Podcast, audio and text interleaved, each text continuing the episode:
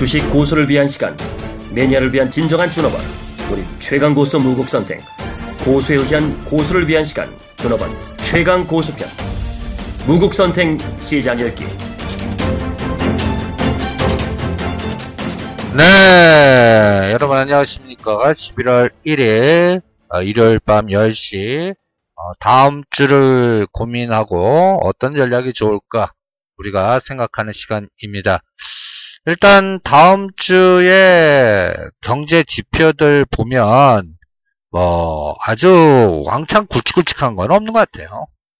이미 오중전회라는 큰 이슈랑 그 다음에 또 FRB 연준이 성명서에서 또 next 미팅에서 금리 인하 가능성 그러니까 12월 달 연준이 나올 때까지는 이건 금리 인상 한다 쪽으로 설정해 놓고 어, 그 외에 이제 새로운 그러니까 당장 뭐 2일날 ISM 제조업 지수나 중국 10월 차이신 제조업 지수가 발표가 됩니다. 그러면 뭐 여기에서 다우 지수는 17,500, 17,500. 그 다음에 상해 종합 지수는 3,250. 어떤 지표가 악재가 나와도 여기를 막아내야 됩니다. 우리 종합주가지수 2025 막아내는 게 중요하듯이요. 근데 어, 2025 막아내지 못하면 2000을 한번 붕괴했다 간다 이렇게 판단하겠습니다. 그리고 어, 우리 증시는 보이지 않게 유가가 올라가야 돼요. 어, 근데 또 너무 올라가면 안 되죠. 근데 이제 만약에 이란발 그 증산이라든지 어, 또 사우디의 또 신용 등급 강등이라든지 이런 변수가 유가를 또 한 차례 또 어, 요번 눌림목 43부로 깨고 내려가면 또 우리 또 지금 가뜩이나 해양 플랜트, 조선, 구조조정 관련된 좀 못들 시가상의 좀 못들 중에서 또 거의 뭐 뭐라 그럴까요? 매도 어, 바스켓의 주류를 이루고 있는 특히 10월 말에 급락하는 종목들 보면 그쪽 섹터들이 무지 많았었는데 이게 또 연속성이 나올 수가 있어요. 그래서 어찌되었든 다음 주는 이러한 경제 지표에 굵직한 거는 어 일단 뭐 제조업 지수라든지 이런 것보다 실질적으로 실질적으로 어 가장 나쁜 시나리오가 삼성전자하고 한미아품만 세워놓고 다른 거 박살내는 시장입니다. 다른 거 부러뜨리는 시장. 이게 제일 나쁜 시나리오예요. 그러니까 앞으로 시장을 놓고 볼 때 가장 중요한 포인트는 오히려 그래서 저는 개인적으로 SK하이닉스가 바닥이 확인돼야 된다. 이제 다음 주에 37,000원 어, 금요일날 종가로 끝났는데 이 3만원대의 지지력 이거 검증해야 됩니다. 지금 삼성전자는 외국인이 이제 매수로 들어왔는데 이게 이제 기관은 소폭 이제 바꿨어요 매도로 어, 프로그램 매수 들어왔는데 여기서 또 중요한 거는 선물 기준으로요. 선물 기준으로 또 생명선 지지력 249.5 그러니까 선물이 249.5를 어, 굉장히 중요한 어, 포인트로 잡아야 됩니다.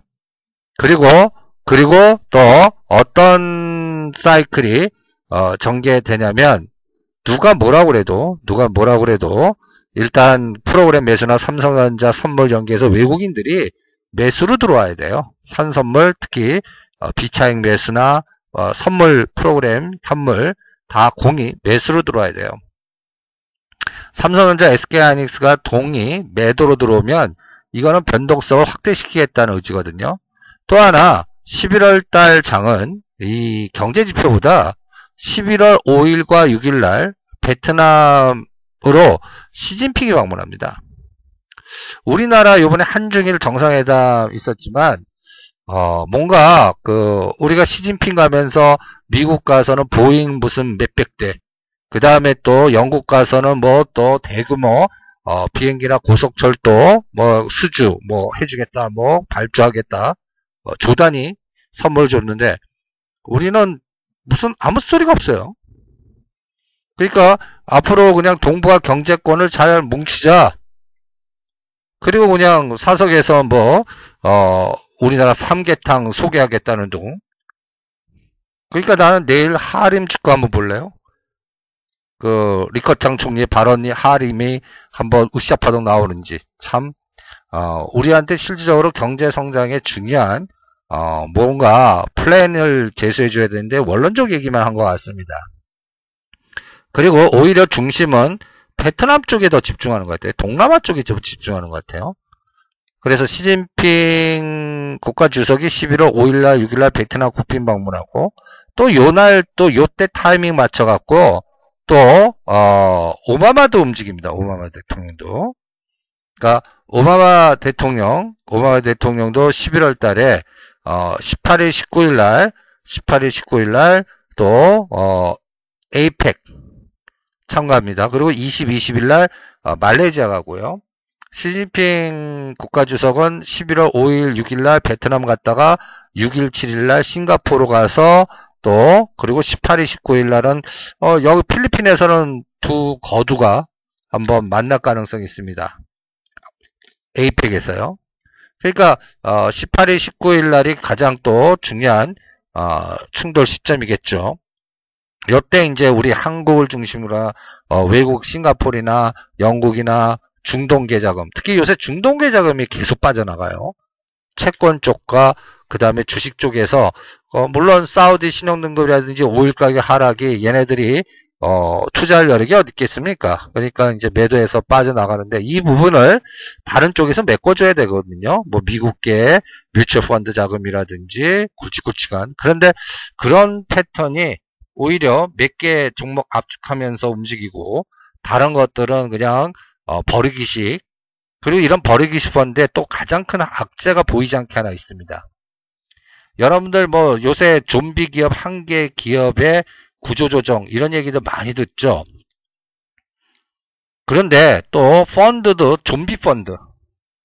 그러니까 어 원래 그 최고 그 펀드의 목표가 뭐 300억이든 1000억이 설정했는데 돈이 안 들어오는 거예요. 뭐 50억이나 100억도 안 들어와요. 그리고 어 운영은 되죠. 그러니까 어 너무 그그 그 뭐라 그럴까요? 소규모 펀드, 적당 그 좀비 펀드들 일괄 정리하라는 금강원의 지시가 있었던 것 같습니다. 이 10월 말에 어저 그 금요일 날 이 냄새가 나는 것 같아요. 이 좀비 펀드 청산 게임이 나온 거 아닌가? 그러니까 이 그쪽에도 뭐 그 돈이 50억이 됐던 100억이 됐던 포트폴리오나 우량주나 이런 걸로 그 분산했을 거 아닙니까? 이런 것들의 짱돌 매물이 좀비 펀드 청산 과정에서 나오고 그 과정에서 어, 매수세가 없으니까 갑자기 퉁 빠지는 또 그쪽에서 또 버리는 쪽에서는 또 어, 화학이나 조선이나 건설이나 또 어, 구조조정이라든지 업황이 굉장히 계속 나쁠 것 같은 그런 섹터를 제일 먼저 버리는 이런 형태가 지금 시장에 보이지 않게 어, 부러지는 형태. 그래서 그, 그런 좀비 펀드의 소물 펀드의 어, 붕괴가 어떤 냄새가 나냐면 이 대한방직이라든지 그 IS 동서라든지 이런 대림 비행코라든지 옛날에 급등했던 종목들이 급락하는 그런 특징이 거기서 나오는 거 아닌가 이런 생각을 하게 됩니다. 그래서 요번에 이러한 조비펀드 정상 과정을 전 대한방직이 직전 저점이 8월 20일 날 49,700원이거든요. 이 5만원 선을 지지하느냐 붕괴하느냐 거기까지 공격하는지 한번 체크를 해보겠습니다. 그러니까 지금 그 급락파동 나오는 것도 섣불리 들어가지 마세요. 어떤 분이 대림비행코가 3만원에서 13,000원까지 빠졌으니까 이거 들어가고 싶은데 가지 마세요. 여러분들 우리가 어, 한국 정보 인증 2만원대 100% 매도한 다음에 거의 1년 동안 옆에도 가지 말라고 그랬죠. 3천원짜리를 2만원까지 만들었는데 실제 이제 적어도 6개월은 지난 다음에 분기 실적 두 번 보고 그냥 성장으로 달리는데 이제 실적이 뒷받침돼야 돼요. 근데 실적 뒷받침 안 되고 하다 보면 완전히 추가 더 어디까지 빠질지는 그래서 대림 비행코도 3천원에서 3만원까지 간 주시거든요. 그러니까 이거 실적 요번에 3, 4분기 심지어 4, 4분기 실적까지 봐야 됩니다. 그리고 패턴이 어, 우측 절벽의 지속적인 하락 속에 그 다음에 그 바닥은 5일선, 12선, 20선, 61선이 120m에서 어, 수렴되면서 거래량 격감하고 관심이 없어야 돼요. 그런 과정을 거쳐야 되거든요. 근데 그런 과정이 아직까지 거치지 않은 상태입니다. 그렇기 때문에 오히려 오히려 우리가 로키드 마틴의 사드 그 발언 때문에 우리가 팔아드렸던 아가방, 오히려 아가방을 오히려 눌림목 12,000원, 13,000원대 오히려 재매수 하는 이런 전략이라든지 파도 타기. 그 다음에 또 이러한 대형주들 빌려다가 때리거나 좀비펀드 청산에 그런 물량이 없는 쪽, 또 정부가 정책적으로 모멘텀 플레이하는 쪽, 그 다음에 또 어, 지금 가장 중요한 거는 금요일날 또 보면 성창기업 지주나 서부 T&D 부동산 관련주들 이런 것들이 우리가 좋아하는 왼쪽 절벽 그 다음에 5일선 12선 22선 어, 서부 T&D가 61선까지 수렴하니까 이제 살짝 올라가려고 그래요 성창기업 지주가 다른 거 급락하는데 금요일날 8.7%나 급등했어요 그래프를 보시면 48,000원에서 25,000원까지 8월까지 떠는 다음에 25,000원대를 다중바닥으로 수렴한 다음에 지금 각도를 주려고 그래요. 이런 종목들이 다 뭡니까? 부동산 관련주군. 부동산 관련주에는 SKND, 롯데관광개발, 서부TND, 부산방직, 부산산업, 성창기업지주, 해룡산업 이런 것들이 있습니다. 그러니까 그러한 그러한 종목들 관련된 종목들을 클러스터 만들어 갖고 거래량이라든지 이런 것들 또 모멘텀 플레이 이런 것들을 체크하시면서 대응을 해보시기 바랍니다. 그래서 주말에 이제 또 그 뉴스 쭉 한번 보면 조선업에 대한 구조조정 1만 명. 그 2016년도 이 조선 건설 이러한 또 중국 그 구경제 관련된 종목들 이런 것들은 한번 그 모든 구조조정이 완료된 다음에 어, 그때나 주가가 바닥 찍고 뭐 뭔가 전환점이 나올 것 같아요. 그러니까 요새 삼성 엔진이 엄청 부러졌는데 제가 예고까지 해드렸죠. 15,000원 에서나 역발상 전략 아직 안 하겠다. 그리고 요번 어, 한중일 정상회담에서 이제 그 마인드 왔어요. 거기에서 특이한 거는 어, 전자상거래를 통합하는 그냥 이거 하나 좀 한 한 이슈로 좀 들어온 것 같아요. 전자상거래 한중일 플랫폼의 합병 단일화. 이거면 뭐 알리바바 티몰에 들어간 기업들 모멘텀인 또 나오나 이런 것들을 오히려 체크하시는 게 어떻겠나 이렇게 생각을 합니다. 그 다음에 어, 11월 달은 또 14일 날을 또 발표가 오세요. 서울 면세점이 최종 결정되는 날입니다. 그리고 제가 제4통신 하지 말라고 그랬어요. 너무 급등했고 이제 오히려 부러질 수 있으니까 어 근데 지금 제4통신 신청한 기업들 보면 정부가 허가 안 내줄 수 뭐, 하나 안 내줄 수도 있어요.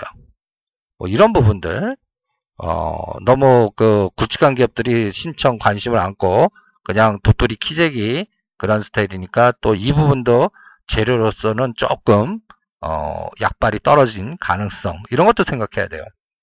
그 다음에 주말에 이란이 증산을 결정했습니다. 오히려 이란 쪽에 진출한 기업들 이제 이란이 세계에다 대놓고 내 왜 자기네들 재건해야 되거든요. 그러니까 이란에서 웰크롱 아원하고 히림이라는 이란 쪽 관련된 그리고 건설주도 있는데 현대건설이나 대림산업. 근데 건설주도 현대가 지금은 전체적으로 조선 건설 이런 것들이 플러스보다는 마이너스 에너지가 더 강화된 상태고 그 다음에 또 좀비 펀드 청산할 때 거기에 또 건설주도 있을 거라고요. 그러니까 현대건설은 33,000원대 오면 거기서 분할매수 하죠. 그런 부분도 어, 그리고 요번에 기대했던 한중일에서 대규모 SOC 프로젝트 어, 이런 것들이 아직까지 안 나왔어요. 그러니까 그걸 추이를 좀 보면서 동북아 경제권 개발하자 오는데 뭘 개발하는데 구체적으로 사업 비즈니스가 나와야 될 거 아니에요.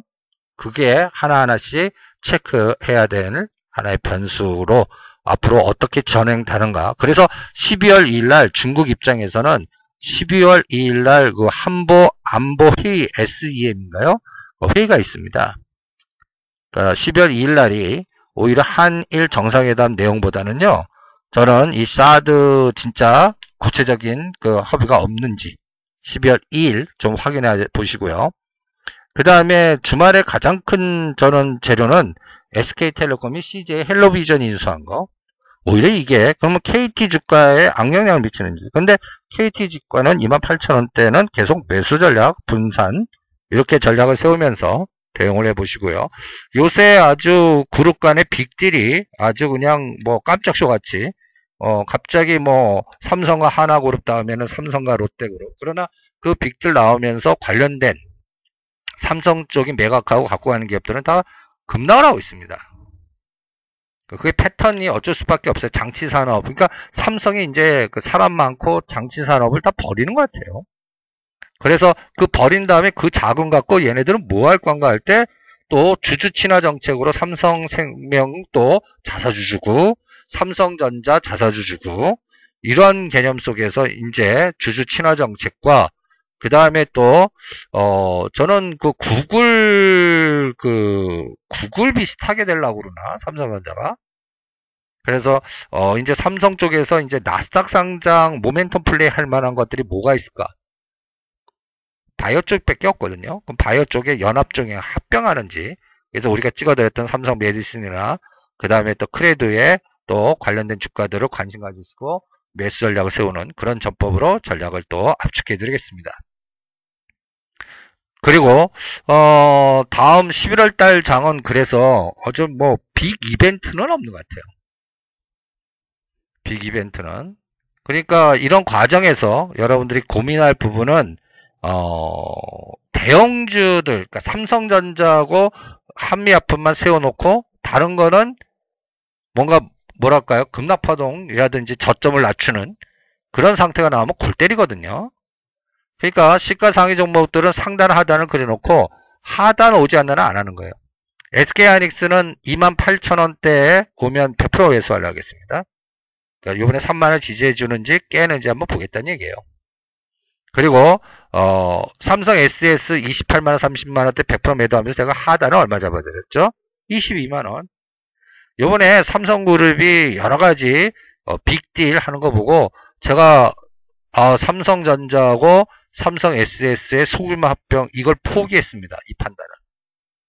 안할 것 같아요. 얘네들 계열사 이렇게 파는 거 주변하면. 그러니까 어, 이 부분도 우리가 좀 체크해야 될 것 같고요. 그 다음에 어, 각각 그 대형주들도 그 상단 하단에 박스 하단. 그러니까 요번에 현대차도 우리가 16만 5천 원, 17만 100% 매도하면서 14만 원대 오면 그때는 관심 갖겠습니다라고 해드렸죠. 그 다음에 현대글로비스는 잘 팔아드린 것 같아요. 오히려 현대글로비스가 또 현대상선 문제가 현대상선 한진해운 합병이 거의 불가능한 얘기고 그러니까 현대아산의 정주영 회장의 선대 이념 모멘텀으로 종목 회장이 그걸 또 어, 뭔가 생각을 하시는 게 있을 것 같고 이 부분이 어떻게 또 풀어가느냐에 따라 앞으로 전체적인 현대 상성그룹과 현대차 그룹의 또 여러 가지 또 빅딜이 나오는지도 한번 보겠습니다. 그러니까 지금 그룹 주가들은 이러한 큰 빅딜 속에 거기에 플러스 알파의 모멘텀이 그리고 또 빅딜만 한다고 되는 게 아니죠. 어떠한 그 북한과 남한 간에 어, 우리 대한민국 간에 뭔가 어, 큰또 어, 물줄기의 변화 이런 것들이 나와야겠죠. 그래서 11월 달 또 우리가 생각해야 되는 거는 이 한중일 정상회담 이후에 또 한일 정상회담 이후에 12월 2일 날 한미 안보회의 이후에 구체적인 구체적인 남북 협력 정책이나 경제 시나리오가 나오는지 이걸 보겠습니다. 그래야 뭔가 움직여요. 그래서 우리가 설정해드렸던 KT 썸말이라든지 특수건설이라든지 또, 어, 그 해저 터널이나 지화와 그 다음에 내년 4월달 총선을 겨냥한 또 모멘텀 그 다음에 제2의 개성공단이라든지 중국과 북한과 러시아와 우리 또 동북아 경제 시스템을 구체화시키겠다 그러면 뭔가 그 프로젝트라도 나와야 될 거 아니에요. 북한도 낀 뭔가 무슨 뭐 또 유라시아 철도라든지 또 낮은 선봉지구에 구체화되는 또 진출이라든지 제2의 개성공단 뭐 활성화라든지 뭐 여러 가지 이러한 구체화되는 뭔가 나와야 될 거 아닙니까? 그 나오는지 한번 보게 그 나오기 전제 조건은 오이사 조치가 해제되는지 이 매듭이 가장 또 중요하다라고 생각합니다. 그 진행하는 과정에 따라 북방 관련주들이 내년 4월 총선까지 강력한 모멘텀이 나오는지 아니면 또 시차를 두면서 뭔가 어, 좀 기간 조정을 더 거치는지 한번 보겠습니다. 그 다음에 어, 금요일 날 차바이텍이 7.7이나 급락을 했어요. 제가 14,000원대 집중 매수해서 2만 올 때까지 그냥 시간 여행하겠다고 그랬는데 금요일 날 일부 공매도도 나오고 그 다음에 또 기관 외국인들의 집중 매도가 5만 주가 어, 아, 차바이텍 그 정확하게 한번 봐야겠네요. 어, 뭔가 매도가 나왔어요. 얘네들 징후는 이건 뭐야?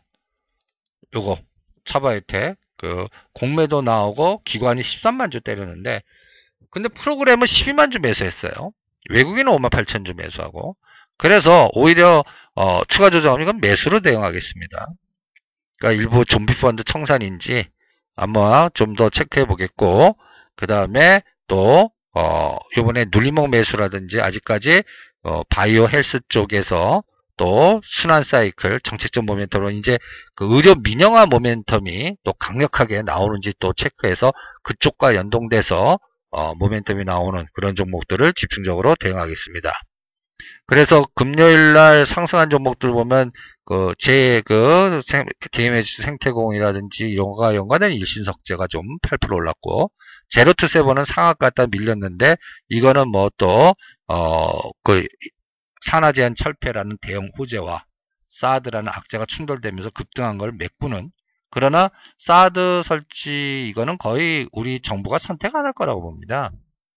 거기에 되면 아마 그 중국이 그 보복 그 무역 관세라든지 심지어는 중국 정부가 금수저치 내리면 어떻게 해요? 그러면 뭐 엄청난 악재가 돼버릴 수 있거든요. 그러니까 그러한 상황이 어, 노출 안 되게끔 뭔가 보이지 않는 하나의 그 조절이 나오는지 12월 2일 이후에 판단하시면 될 것 같습니다. 그래서 이러한 또 산화 제한 철폐 관련된 종목은 중장기적으로 대응호재거든요. 그러니까 3년 정도 시간 여행하실 분들은 뭐 아가방이라든지 제로투세븐이라든지 또 기저귀 관련주나 영유아 관련주 또 차바 혜택도 이러한 산화제한 철폐와 또 영유아 그리고 또 인구 고령화 이제 중국 고령화 60세 이상이 2억 명이 넘어간다 한번 생각해 보십시오. 그러면 또 줄기세포라든지 이러한 또 우려 그때쯤 민영화되면서 우리 차병원에 또 중국 진출 뭐 이러한 모멘텀 이런 것들이 한 단계 랠리를 줄 수 있다 이렇게 생각하니까요. 그래서 그러한 관련된 내수주와 정책 모멘텀주 이런 것들을 중심적으로 대응하면서 매매 전략을 세우고 또 대응을 해보겠습니다.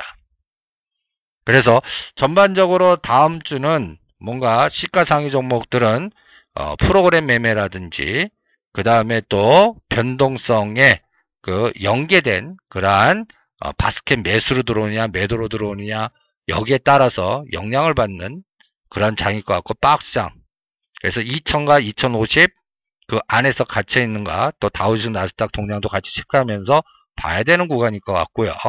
그러면서 게릴라 전법으로 길목 지키기 전략으로 여전히 어, 산화 제한 철폐라든지 중국과 연계된 모멘텀 플레이라든지 그 다음에 우리 정부가 의료 민영화라든지 그 다음에 또 한중일 정상회담의 이제 결과 이후에 구체화된 여러 가지 대북 전략의 수정이 있는지 이런 것들을 동태적으로 쭉 보시면서 어, 연말장을 대응하는 그리고 또 11월 달은 이 코스닥 기업들의 실적들이 또 발표가 됩니다. 근데 코스닥 기업들 중에서는 이 실적 차별화가 너무 극심해요. 그러니까 어, 좋게 나오는 거와 나쁘게 나오는 건데 좋게 나오는 것들이 이미 너무 급등했으면 오히려 부러져요 주가가. 그렇기 때문에 여러분들 그 122선 이격으로 50% 이상 급등한 거나 바닥에서 더블 이상 급등한 것들이 조정하는 거는 당분간 하지 마세요.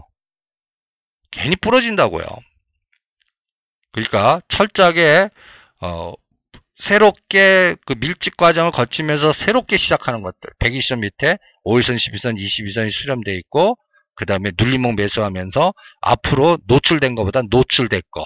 내년 4월 총선을 겨냥해서 정부가 정책적으로 또 여러 가지 어 뭔가 법을 바꾸거나 또어또 소금의 SOC를 하거나 중국과 연동해서 진짜 동북아 경제 관련된 벨트를 만들어 갖고 뭔가 응용하거나 또 인피니트 헬스케어라든지 그 다음에 부산 부동산이나 용산 부동산 또 그 다음에 또 헬스 바이오 이렇게 내수주나 뭔가 어, 법과 연관돼서 미래 성장성이 보장되는 것들 이런 것들 중심으로 매매하고 이미 이미 뭐 삼성페이라든지 모바일 보안이라든지 게임에 급등한 것들 그래서 이미 조종해서 부러지는 것들 성장으로 너무 달려갖고 실적이 뒷받침 안 되면 그러면 또 한 번 더 부러질 수가 있거든요. 그러니까 그런 종목들은 당분간 옆에도 가지 않는 전략으로 실전 대응하면서 매매를 조절해 보시기 바랍니다. 그래서 어, 일요일 날 밤 여러분들 다음 주 전략 그 전체적인 11월 달 장도 이 격차 차별화가 극심할 것 같아요. 그러니까 종목선, 그러니까 지수 접근보다는 종목을 압축화 전략을 분산해 갖고 여러분들이 전략을 조절하는 것이 무엇보다도 중요하고 거기에서는 남북 경협 관련주, U-health 관련주, 그 다음에 또 어, 이제 핀테크나 이런 것들 중에서는 여러분들 이미 급등한 것보다 제가 RF텍, 파트론, 이랜텍, 크루셜텍, 그러니까 유비케어 100%, 아, 유비벨록스 100% 팔아드렸죠. 아모텍 뺀 다음에 유비벨록스도 100% 팔아드려서 다음 순환 타자 종목들 그리고 저 중부 충청도 지역의 가뭄 관련돼 갖고 동양처광과 비츠로시스 뭐 이런 쪽 라인들 그리고 이제 어, 동북 아시아의 경제 모델이 또 어, 뭔가 그 베트남과 연결된 그 다음에 북한과 연결된 여러 가지 뭐 대북 선전이라든지 송전 걔네들이 전력 설비가 이런 것들 스마트 그리드 굉장히 모자르거든요. 그리고 또 어, 대규모 프로젝트의 철도 이런 것들이 이제 서서히 또 발동을 거는지 또 체크하면서 전략을 짜는 게 중요하다. 이렇게 판단을 해 드립니다.